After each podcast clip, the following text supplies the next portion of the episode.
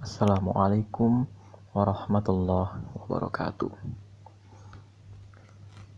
Sepeninggal Abu Talib dan Khadijah, Rasulullah mengalami tahun yang sangat sulit, tahun yang betul-betul sulit, sehingga tahun itu dinamakan sebagai tahun kesedihan. Tapi kemudian yang menarik adalah bagaimana cara Rasulullah melalui tahun kesedihan itu.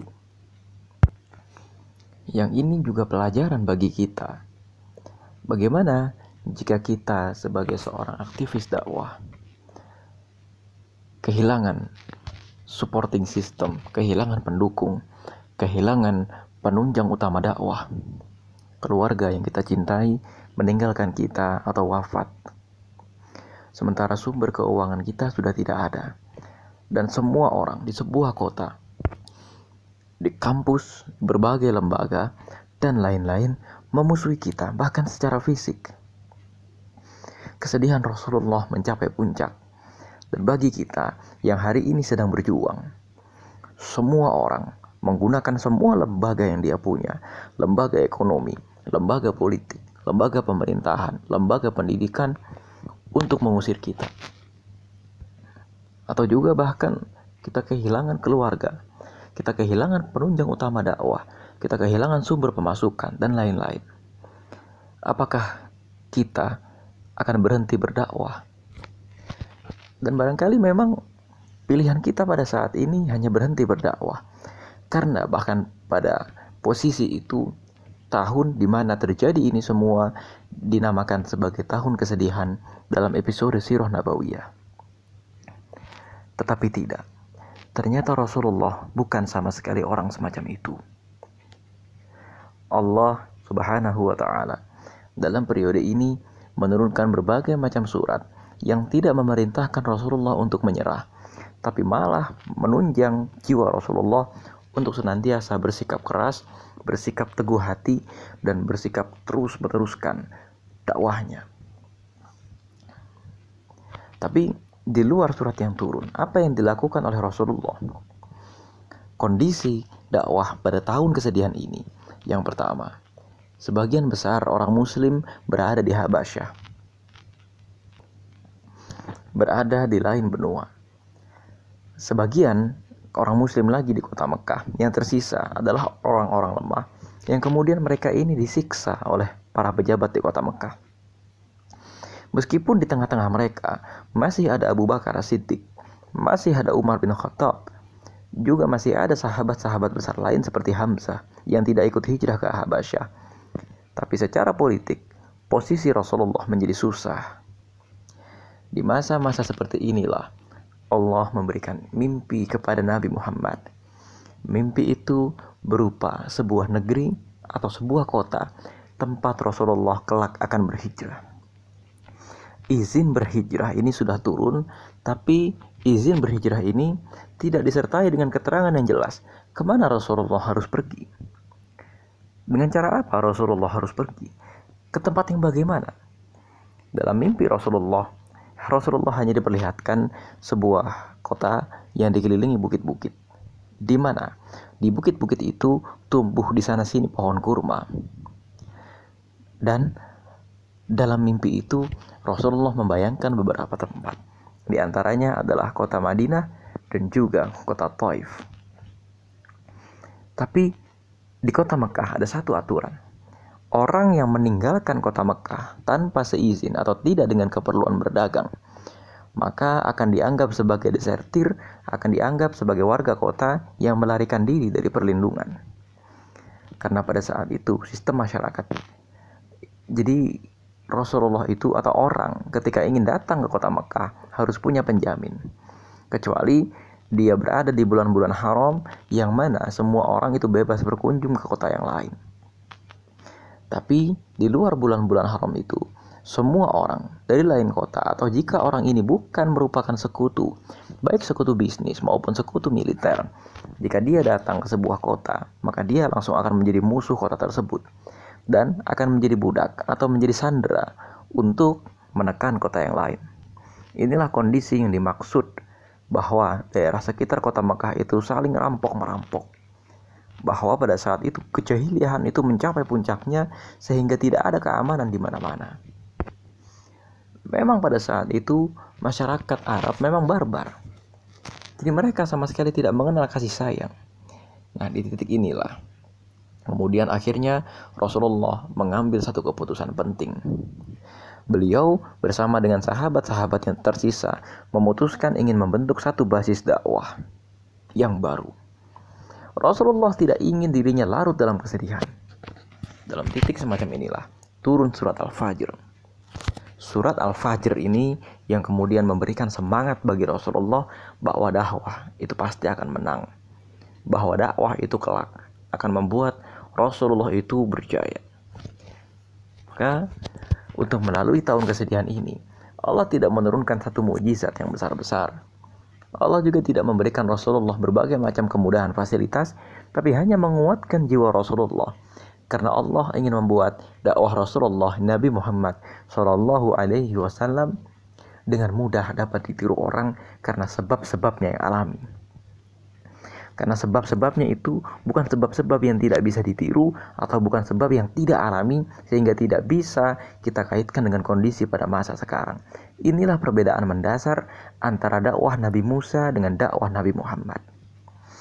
Allah tampak seperti membiarkan Nabi Muhammad berinteraksi dengan sebab akibat yang ada di alam semesta tanpa kemudian Allah mencoba atau tanpa kemudian Allah menetapkan ada hal-hal besar yang harus terjadi dan itu di luar kuasa manusia. Allah membiarkan dakwah Rasulullah, dakwah agama Islam di era Rasulullah itu sedemikian alami, berinteraksi dengan sebab akibat, berinteraksi dengan kelompok masyarakat tanpa atribut mukjizat yang besar-besar, berinteraksi dengan musuh-musuh dakwah tanpa kemudian bantuan dari alam gaib yang terlalu banyak. Satu dua mukjizat kita lihat. Ketika Abu Jahal ingin membunuh Rasulullah, dia melihat unta yang sangat besar. Atau kemudian betapa sering adegan-adegan ketika makanan menjadi banyak, air menjadi banyak. Atau kemudian Rasulullah tidak pernah merasakan lapar meskipun Rasulullah tidak makan pada saat itu.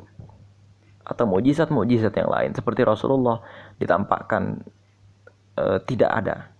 Ketika Umu Jamil atau Abu Jahal atau siapapun itu mencari Rasulullah padahal Rasulullah ada di depan wajahnya. Tapi kemudian kemudahan-kemudahan semacam ini tidak dibuat atau tidak dibiarkan oleh Allah terlalu jauh sehingga dakwah Rasulullah itu menjadi tidak bisa ditiru. Betapa banyak mukjizat Rasulullah itu yang pada hari ini banyak ulama-ulama juga mengalami karomah yang hampir serupa dengan mukjizat Rasulullah. Ketika ada orang, aparat ingin membunuh seorang ulama, tiba-tiba dia melihat ada banyak monster atau tiba-tiba ada api yang besar sekali yang dia lihat. Padahal ulama ini tidak sedang menyalakan api atau juga tidak memelihara monster apapun. Inilah kemudian kembali kepada konteks bagaimana cara Rasulullah melalui tahun kesedihan. Mari kita mentadabburi surat Al-Fajr. Kalau kita perhatikan isi surat Al-Fajr. A'udzu billahi minasyaitonir rajim. Bismillahirrahmanirrahim. Wal fajr wa layalin ashr wasyaf'i wal watr wal laili idza yasr hal fi dzalika qasamul lidzi hijr dan seterusnya. Seolah-olah di sini Allah hendak memberikan gambaran bahwa malam yang meliputi dakwah Islam, segala penindasan yang meliputi dakwah Rasulullah, segala tekanan dan segala ketidakadilan yang hari ini menimpa umat Islam pasti akan berlalu. Demi fajar, demi malam yang sepuluh, demi yang genap dan yang ganjil, demi malam apabila berlalu. Adakah pada yang demikian itu terdapat sumpah bagi orang-orang yang berakal? Allah memberikan gambaran sebagaimana malam yang pasti akan digantikan oleh fajar, sebagaimana malam yang akan disusul oleh fajar. Segala sesuatu, segala tekanan, segala musibah yang hari ini menimpa orang-orang Islam pasti akan berlalu. Dan kemudian Allah memberikan lagi ancaman. Alam tara kaifa ala rabbuka bi'ad Tidakkah engkau perhatikan bagaimana Tuhanmu berbuat kepada kaum Ad, Iramazatil Imad, penduduk Iram yang mempunyai bangunan-bangunan yang tinggi, allati lam yukhlaq mithluha fil bilad, yang belum pernah dibangun suatu kota seperti itu di negeri-negeri yang lain. Dan disebut lagi kaum Tsamud, disebut lagi wa Firaun dzil autadil ladzina taghaw fil bilad. Dan di sini juga disebut kejahatan-kejahatan apa yang dilakukan bangsa-bangsa itu. Dan kemudian Allah mengatakan mereka berbuat sewenang-wenang dalam negeri, lalu mereka banyak berbuat kerusakan dalam negeri itu. Jadi ini sebetulnya ada sedikit ironis.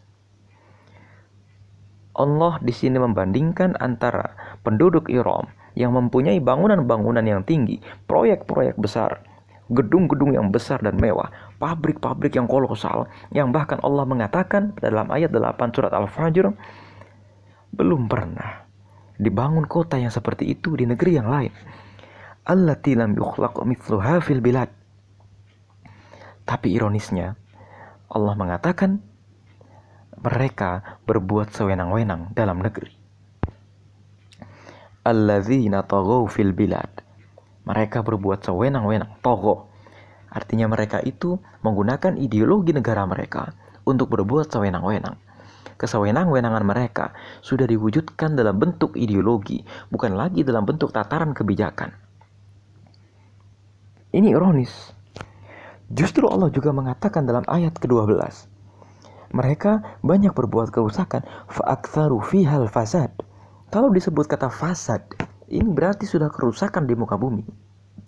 Fa'aktsaru fihal fasad, banyak berbuat kerusakan. Artinya ternyata pembangunan yang besar-besar itu, yang pada saat itu di kota Mekah, banyak pengusaha-pengusaha besar seperti Abu Jahal, Abu Lahab, Walid bin Mughirah, Abu Sufyan, dan lain-lain. Yang pasca kematian Abu Talib, mereka itu muncul menjadi basis-basis kekuatan politik dan ekonomi yang baru, dan banyak membangun gedung-gedung, banyak ekspansi dagang, banyak mendatangkan investor-investor dari negara lain, yang kemudian dari investasi-investasi itu mereka melebarkan jaringan bisnis mereka. Tapi Allah mengatakan fa'aktsaru fihal fasad, justru mereka itu berbuat kerusakan di dalam negeri. Yang karena itu kata Allah dalam ayat ketiga belas, fasabba alaihim rabbuka sawta azab. Karena itu Tuhanmu menimpakan cemeti azab kepada mereka. Di sini Allah memberikan hiburan kepada Nabi Muhammad bahwa sesungguhnya yang Nabi Muhammad dakwahkan itu itu bukan sesuatu yang hanya sekedar menukar agama, tapi merupakan sebuah janji agar peradaban itu bisa diperbaiki. Dan surat ini kemudian memberikan ancaman kepada orang-orang kafir. Adapun manusia, kalau Tuhan mengujinya, kata Allah dalam ayat kelima belas, fa'ammal insana, fa'ammal insanu idza mabtalahu rabbuhu fa'akramahu wa na'amahu fayaqulu rabbi akraman. Maka adapun manusia, ketika Tuhan memujinya, lalu menguliakannya dengan memberinya kesenangan, dia berkata, Tuhan memuliakan aku. Namun bila Tuhan mengujinya lalu membatasi rezekinya, dia berkata, Tuhan telah menghinaku. Lalu Allah menguraikan sifat-sifat buruk sebuah peradaban. Bahkan kamu tidak memuliakan anak yatim, kamu tidak saling mengajak memberikan makan orang-orang miskin, sedangkan kamu memakan harta warisan dengan cara mencampur baurkan dengan yang halal dan yang haram. Kamu mencintai harta dengan kecintaan yang berlebihan. Wa tuhibbunal mala hubban jamma. Wa tuhibbunal mal. Kamu memakan apa kamu mencintai harta? Sekali-kali tidak. Kalla. Idza dukkatil ardu dakkan dakka. Apabila bumi diguncangkan berturut-turut dan lain-lain. Allah mengatakan ini hari kiamat. Dan kemudian datang Tuhanmu dan lain-lain gitu ya. Ini diteruskan bahwa orang-orang Quraisy itu suatu saat akan bertemu dengan Tuhan dan melihat apa hasil perbuatan mereka. Tapi surat Al-Fajr ini ditutup dengan sesuatu yang sangat indah. Yang ini merupakan janji kepada orang-orang Islam pada saat itu. Yang ini merupakan kebahagiaan yang paling utama. Rupanya di sini Allah mengkaitkan antara peradaban yang akan dibangun dengan oleh Rasulullah dengan nafsul mutmainnah. Ya ayyuhan nafsul mutmainnah, irji'i ila rabbiki radiyatan mardiyah, fadkhuli fi ibadi wadkhuli jannati. Tampaknya di sini begini. Kalau kita melakukan segala kejahatan yang tadi dipaparkan oleh Allah, yang ini kaitannya dengan sebuah bangsa. Allah tidak mengatakan ini kaitannya cuma dengan satu orang saja, tapi kaitannya dengan sebuah bangsa. Maka yang terjadi adalah peradaban itu tidak akan mutmainnah. Peradaban itu tidak akan tenang. Tapi tampaknya di sini Allah secara halus mengatakan, kalau kita itu tidak melakukan atau berhasil mengubah peradaban menjadi yang terpenting bukan bangunan tinggi, kita tidak fihal fasad, tidak melakukan kerusakan-kerusakan, kita memuliakan anak yatim. Coba kita lihat surat Al-Fajr ini, kita memuliakan anak yatim dan kita kemudian memberi makan orang-orang miskin, saling mengajak. Artinya di sini kita membuat sistem agar bagaimana caranya orang-orang miskin itu tidak kemudian bertambah lapar, tapi kemudian kenyang. Dan kita kemudian bisa mengelola harta warisan dengan tidak mencampur baurkan antara yang halal dan yang haram, dan tidak terlalu mencintai harta dengan kecintaan berlebihan, sehingga harta itu menjadi pangkal dari adanya jurang yang jauh sekali antara orang-orang kaya dengan orang-orang miskin. Maka yang terjadi adalah kita akan menjadi nafsul mutmainnah. Kita akan menjadi bangsa yang bangsa itu nafsul mutmainnah, bangsa yang tenang, yang Allah itu ridho kepada kita dan kita pun ridho kepada Allah, dan kita akan masuk ke dalam golongan hamba-hamba Allah dan masuk ke dalam surga. Ini tampaknya janjinya cuma surga, padahal janji Allah itu jelas. Ini perkara peradaban. Agar bagaimana caranya orang-orang kaya itu itu bisa masuk ke dalam garis orang-orang miskin dan menyelesaikan permasalahan kemiskinan itu dengan gimana caranya mengajak, saling mengajak, memberikan makan kepada orang-orang miskin. Karena yang terjadi itu begini, pasca kematian Abu Talib dan pasca kematian Khadijah, sekarang pengusaha-pengusaha baik atau pengusaha-pengusaha putih yang ada di kota Mekah pada saat itu semakin terdesak. Yang ada tinggal Hamzah dan yang ada tinggal Abu Bakar As-Siddiq. Umar juga termasuk di antara salah satu pedagang itu. Jadi Umar itu juga pedagang, meskipun tidak tidak banyak diberitahu bagaimana cerita dagangnya Umar ini. Tapi tampaknya wafatnya Abu Talib ini menjadi satu presiden politik tersendiri, karena peta politik Mekah segera berubah. Di luar kebiasaan, sudah selama beberapa generasi di kota Mekah selalu dipimpin oleh keturunan Hashim. Abu Talib itu adalah pemimpin Mekah terakhir dari keluarga Nabi Muhammad. Sebelumnya adalah Zubair bin Abdul Mutalib, kakak dari Abu Talib. Sebelumnya lagi di masa Rasulullah kecil, itu adalah Abdul Mutalib, kakek dari Rasulullah. Sebelumnya adalah Hashim, kakek buyut Rasulullah. Sebelumnya lagi adalah Abdul Manaf. Abdul Manaf itu adalah kakek buyut dari buyutnya Rasulullah. Dan kemudian bapaknya Abdul Manaf, Qusay. Nah, itu juga menjadi pemimpin kota Mekah. Tapi setelah Abu Talib wafat, tampaknya Abu Talib itu menjadi simpul terakhir kekuatan politik.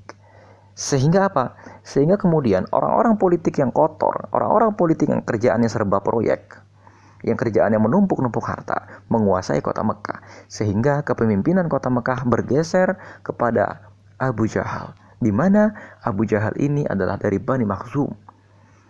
Bani Makhzum itu adalah bani yang cukup jauh kekerabatannya dengan Rasulullah. Karena apa? Satu, Bani Makhzum memang kaya. Dan yang kedua, jumlah orang-orang yang ada di Bani Makhzum memang banyak. Sehingga dia punya kekuatan militer yang cukup kuat. Meskipun begitu, Abu Jahal ini tidak seberapa kuat. Karena apa? Berbeda dengan ketokohan Abu Talib, pengusaha-pengusaha di sekeliling Abu Jahal ini juga tampaknya mengambil banyak sekali porsi kepemimpinan yang sebelumnya tidak bisa mereka raih ketika Abu Talib masih memimpin. Ada pengusaha-pengusaha super kaya seperti Walid bin Mughirah, Abu Sufyan, Al-As bin Wail, ya, dan banyak sekali lagi, banyak. Ada Utbah bin Rabi'ah dan lain-lain. Pengusaha-pengusaha ini tampaknya memang menjadi simbol keberhasilan kota Mekah. kan pasti ini dipolitisir. Di bawah kepemimpinan Abu, Ta- Abu Jahal muncul banyak sekali pengusaha-pengusaha baru yang super kaya. Sampai Allah itu menyimbolkan mereka dalam berbagai surat At-Takatsur, bermegah-megahan.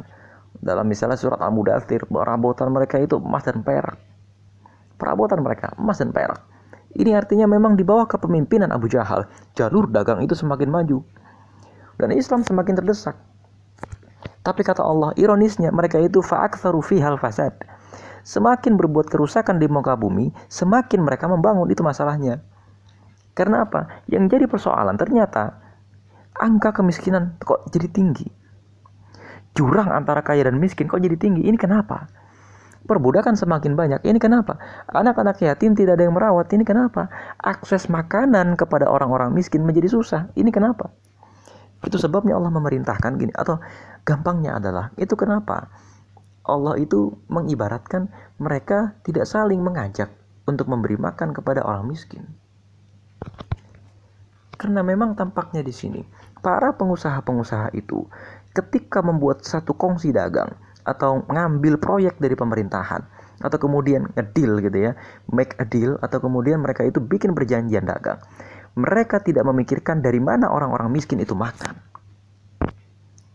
Dan di titik inilah Rasulullah itu dibuat sadar bahwa yang dia dakwahkan itu sesungguhnya adalah tawaran peradaban, yang bila mana berhasil, ini satu bangsa akan menjadi bangsa yang tenang, akan menjadi bangsa yang mutmainnah, akan menjadi satu bangsa yang mungkin bangsa ini bisa dicontoh oleh bangsa-bangsa yang lain. Inilah yang kemudian menjadi persoalan utama, sehingga tahun kesedihan Rasulullah itu betul-betul bermakna, dan Rasulullah menggunakan kesempatan itu tidak hanya untuk larut dalam kesedihan, tapi Rasulullah menganalisis segala sesuatu. Rasulullah itu menganalisis kota-kota mana saja yang bisa dijadikan basis untuk bisa melawan kota Mekah. Rasulullah tidak ingin pindah ke Habasyah, karena apa? Habasyah itu adalah vessel, atau vessel itu dalam tanda kutip ya, kerajaan bawahan dari kerajaan Romawi. Dan kemudian Rasulullah ini beralih kepada Taif, karena Taif ini ibaratnya adalah terminal, atau Taif ini adalah tempat berbeloknya rute dagang, tempat persimpangan rute dagang ke selatan, ke Yaman dan lain-lain, itu lewat Taif. Dan Rasulullah menginginkan Taif sebagai tempat dakwahnya. Rasulullah itu menginginkan para pemimpin-pemimpin itu ya, pemimpin-pemimpin Taif itu menjadi partner dakwah Rasulullah. Kita tahu hasil dari dakwah di kota Taif itu gagal. Tapi kemudian di sini terletak satu rahasia besar, bahwa betapapun sedihnya kita, betapapun letihnya kita, kita harus tetap punya strategi. Napas kita harus lebih panjang daripada kesedihan itu. Napas kita harus lebih jauh daripada kelelahan itu. Rasulullah punya napas yang jauh lebih panjang daripada kesedihannya. Istrinya sendiri dan ayah angkatnya sendiri, yaitu Abu Talib, yang selama ini merawat dia, yang selama ini mendukung dakwah, wafat. Tapi kemudian Rasulullah bernapas lebih panjang daripada kesedihannya dan tetap merencanakan dakwah dengan lebih baik. Oh, Rasulullah harus mendakwahkan para pemimpin-pemimpin. Ini ijtihad yang benar. Karena kemudian di kota Madinah juga begitu, Rasulullah terlebih dahulu menyasar para pemimpin. Di kota Taif juga begitu, menyasar para pemimpin yang ada di kota-kota Taif itu, tapi kemudian ternyata gagal. Dan ini juga tidak menunjukkan bahwa ketika juru dakwah itu berdakwah terus dipermudah begitu saja oleh Allah, enggak. Allah membiarkan kita berinteraksi dengan hukum sebab akibat. Di tahun yang sama, Rasulullah itu tertimpa musibah yang banyak sekali.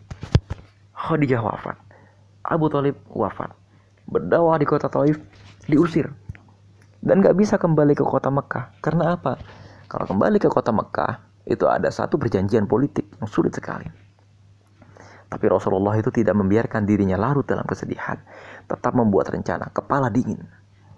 Inilah yang kemudian menyebabkan Rasulullah termasuk salah satu ulul azmi. Dan kalau tidak begitu, mungkin dakwah ini tidak sampai kepada kita. Jadi, ikhwah fillah rahimakumullah. Bagi sebagian kita yang hari ini ditimpa tahun kesedihannya sendiri, yang hari ini ditimpa keletihannya sendiri, yang hari ini punya kehilangan versinya masing-masing, yang hari ini punya kesedihannya sendiri-sendiri. bernapaslah lebih panjang daripada kesedihan itu, dan bernapaslah lebih panjang daripada keletihan itu. Dan rencanakan segala sesuatu dengan lebih baik dan bergeraklah. Karena fajar kemenangan telah dijanjikan. Wal fajr wa layalin ashr wasyaf'i wal watr wal laili idza yasr. Dan malam apabila telah berlalu. Dan kalau kita konsisten, kalau kita konsisten dan kita mengetahui betul kenapa kita berdakwah, maka janji Allah adalah kita akan dipanggil sebagai ya ayyuhan nafsul mutmainnah. Wahai jiwa-jiwa yang tenang. Assalamualaikum warahmatullahi wabarakatuh.